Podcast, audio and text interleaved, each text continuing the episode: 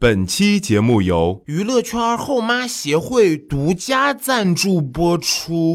吃了我的瓜，忘了你的妈，你的孩子我视如己出，让你没有撕逼困扰。加入我们，你将免费得到一个老公和别人生的孩子，还能免费得到微博头条的机会。现在就打电话加入吧。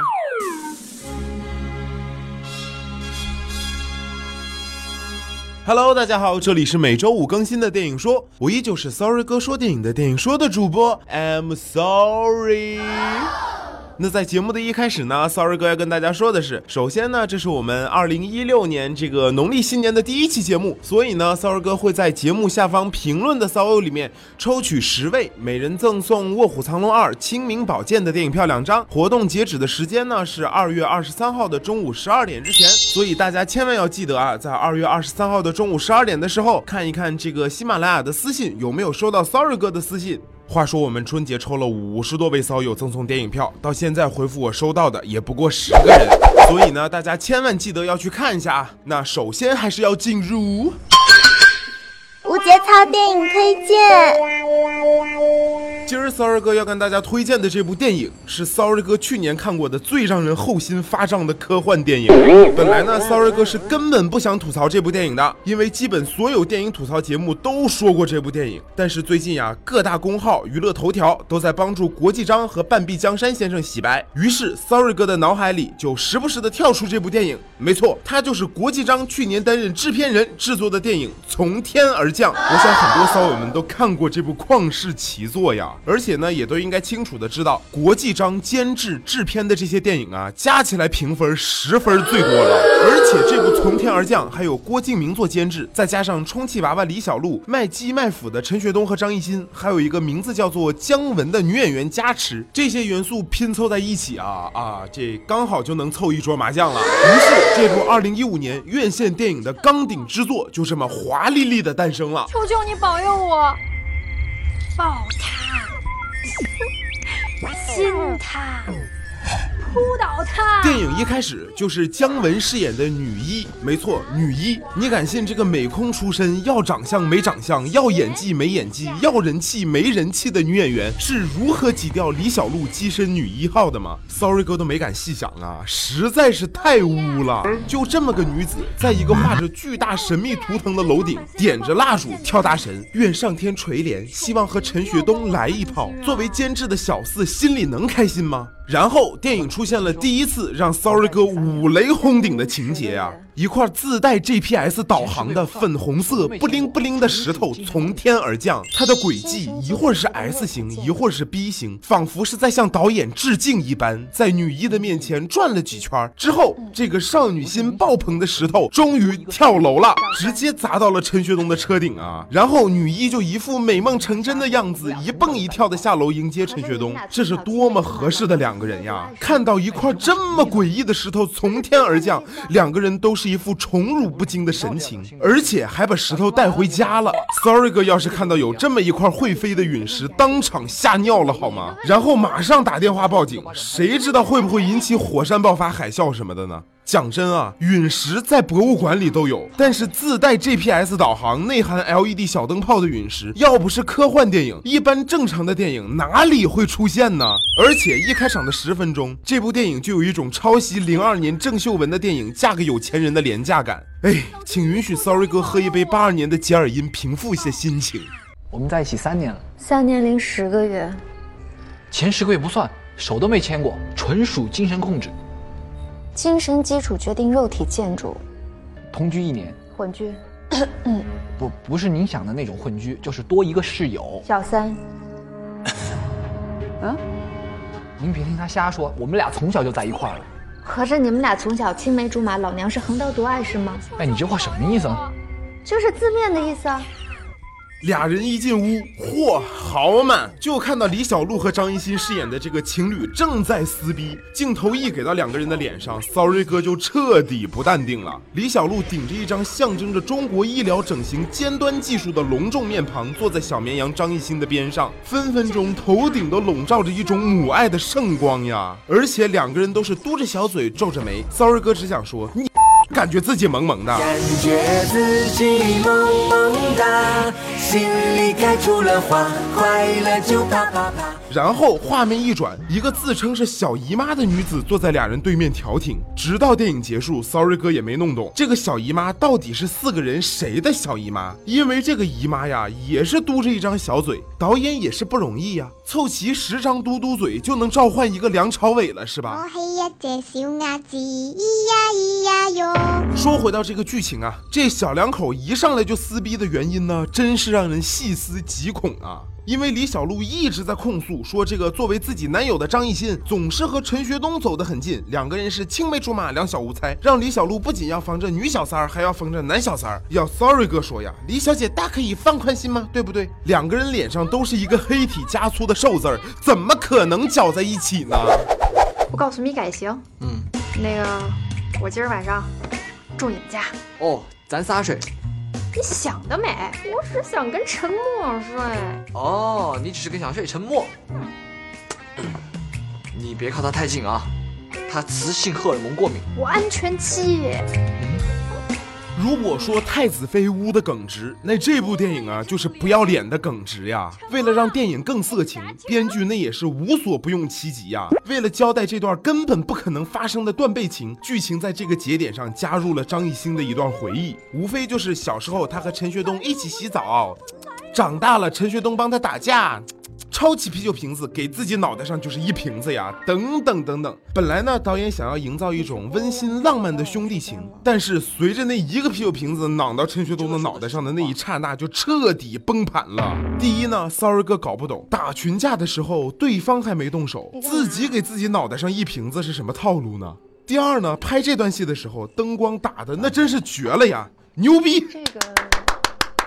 整个啤酒瓶子都被陈学冬身后血红色的大灯印得遍体通红，一瓶子下去，四处飞溅的血红色玻璃碴子，让 Sorry 哥有一种陈学冬把自己脑浆都给打出来了的感觉呀！那下手也太狠了吧，这个。第三呢，陈学冬一脸老子就是浩瀚宇宙中的星辰，老子就是不食人间烟火，老子就是这么忧郁的感觉，让 Sorry 哥有一种下一秒大秘密就要冲出来撕扯他的衣领，一边摇晃一边哭一边喊的赶脚啊！四爷不愧是您监制的作品呀，个人风格还是很明显的嘛，看的 Sorry 哥悲伤逆流顺流都成河了。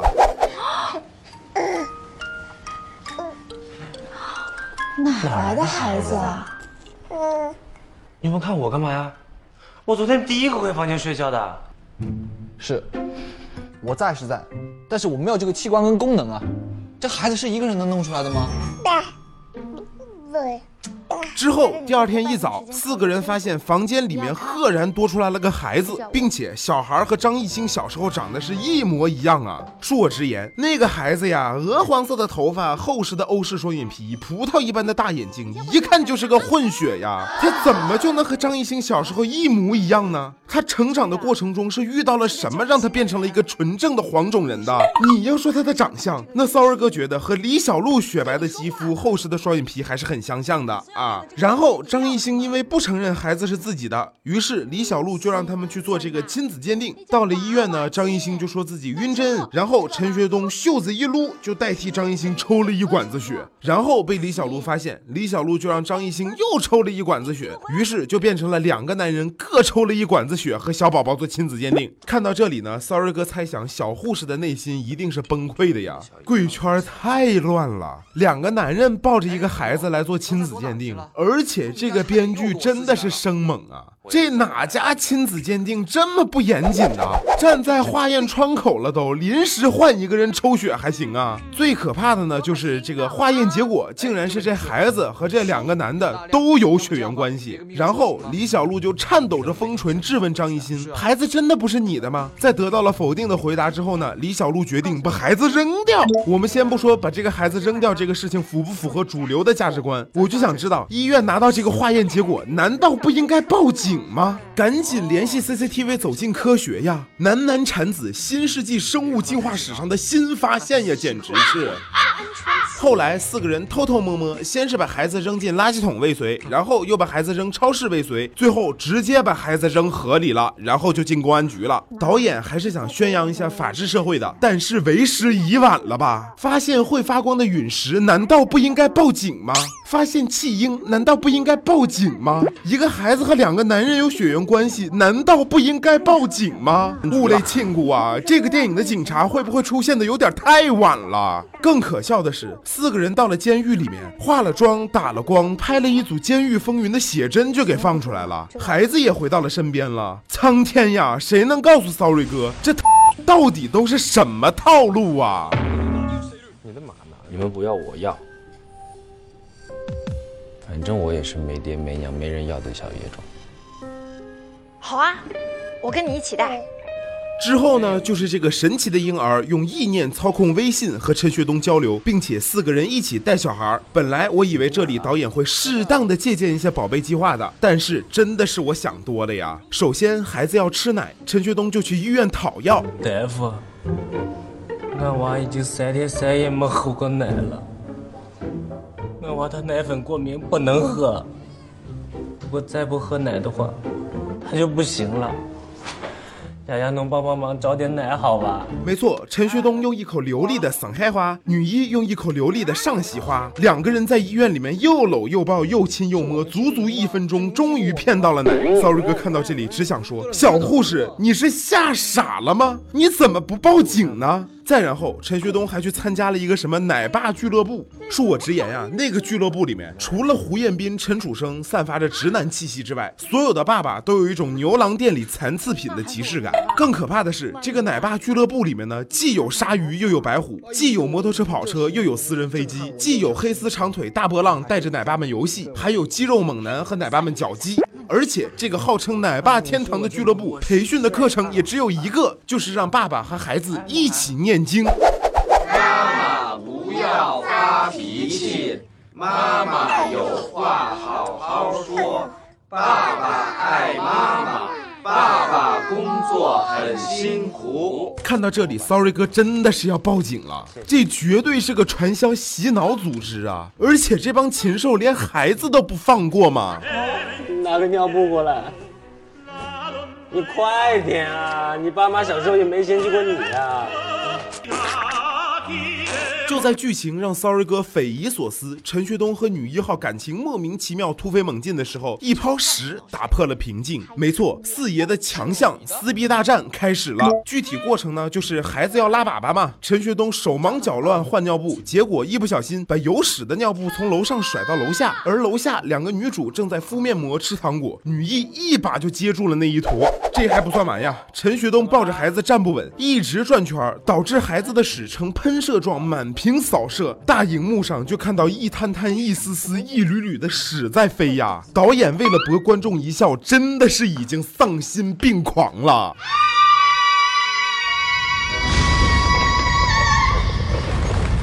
然后因为漫天飞屎，李小璐就受不了了，崩溃了，颤抖着玻尿酸封唇，开始撕逼了。先是捅破了两个基友之间的一个秘密：张艺兴对陈学冬一直心存愧疚，因为张艺兴爸爸多年前开车跟陈学冬父母的车撞了，先救了自己的儿子，来不及救陈学冬的父母，陈学冬就父母双亡了。李小璐把这件事情抖出来之后，导致基友反目，这尼玛有什么可撕的呢？难道车祸来了不应该先救自己的孩子吗？导演，这要是真出车祸了。你还能一把拽开车门，先把别人家里的成年人拽出来，再折回来救自己车里的孩子吗？我看你心野的，你想感动中国呢吗？还之后，李小璐顺手又讽刺了女一天天帮人带孩子，陈学冬也不喜欢她，导致女一哭着回去要找小姨妈落实当年的娃娃亲。这个撕逼剧情啊，和《甄嬛传》之间那是差了十万个小时代呀！看他们四个因为孩子的屎撕逼的时候，Sorry 哥忽然觉得《小时代》也是挺好看的嘛。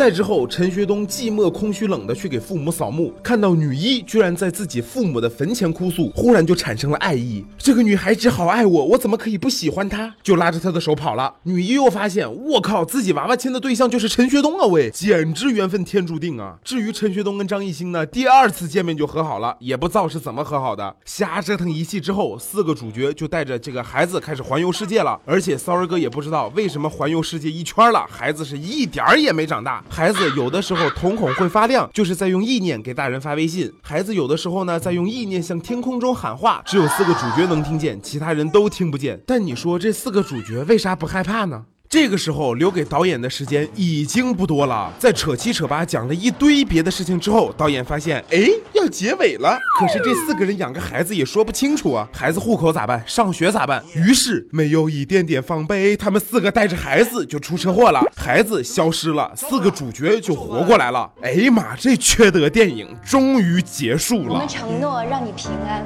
如果有一天再见，不管外面有多寒冷。让你干干净净，即使这不是很容易。我们承诺让你平安，保证这世上没有什么可以阻挡我们对你的爱。我们会令你自豪，教会你尊重生命，永远善良，并心存爱和感激。看完电影的 Sorry 哥还没有从剧情中回过神来，彩蛋又开始了。没错，哎喂，是幺幺零吧？我跟你说呀，这里有个电影，我觉得你们真的应该去抓这个导演和这个编剧的。哎，对对对对对，哎。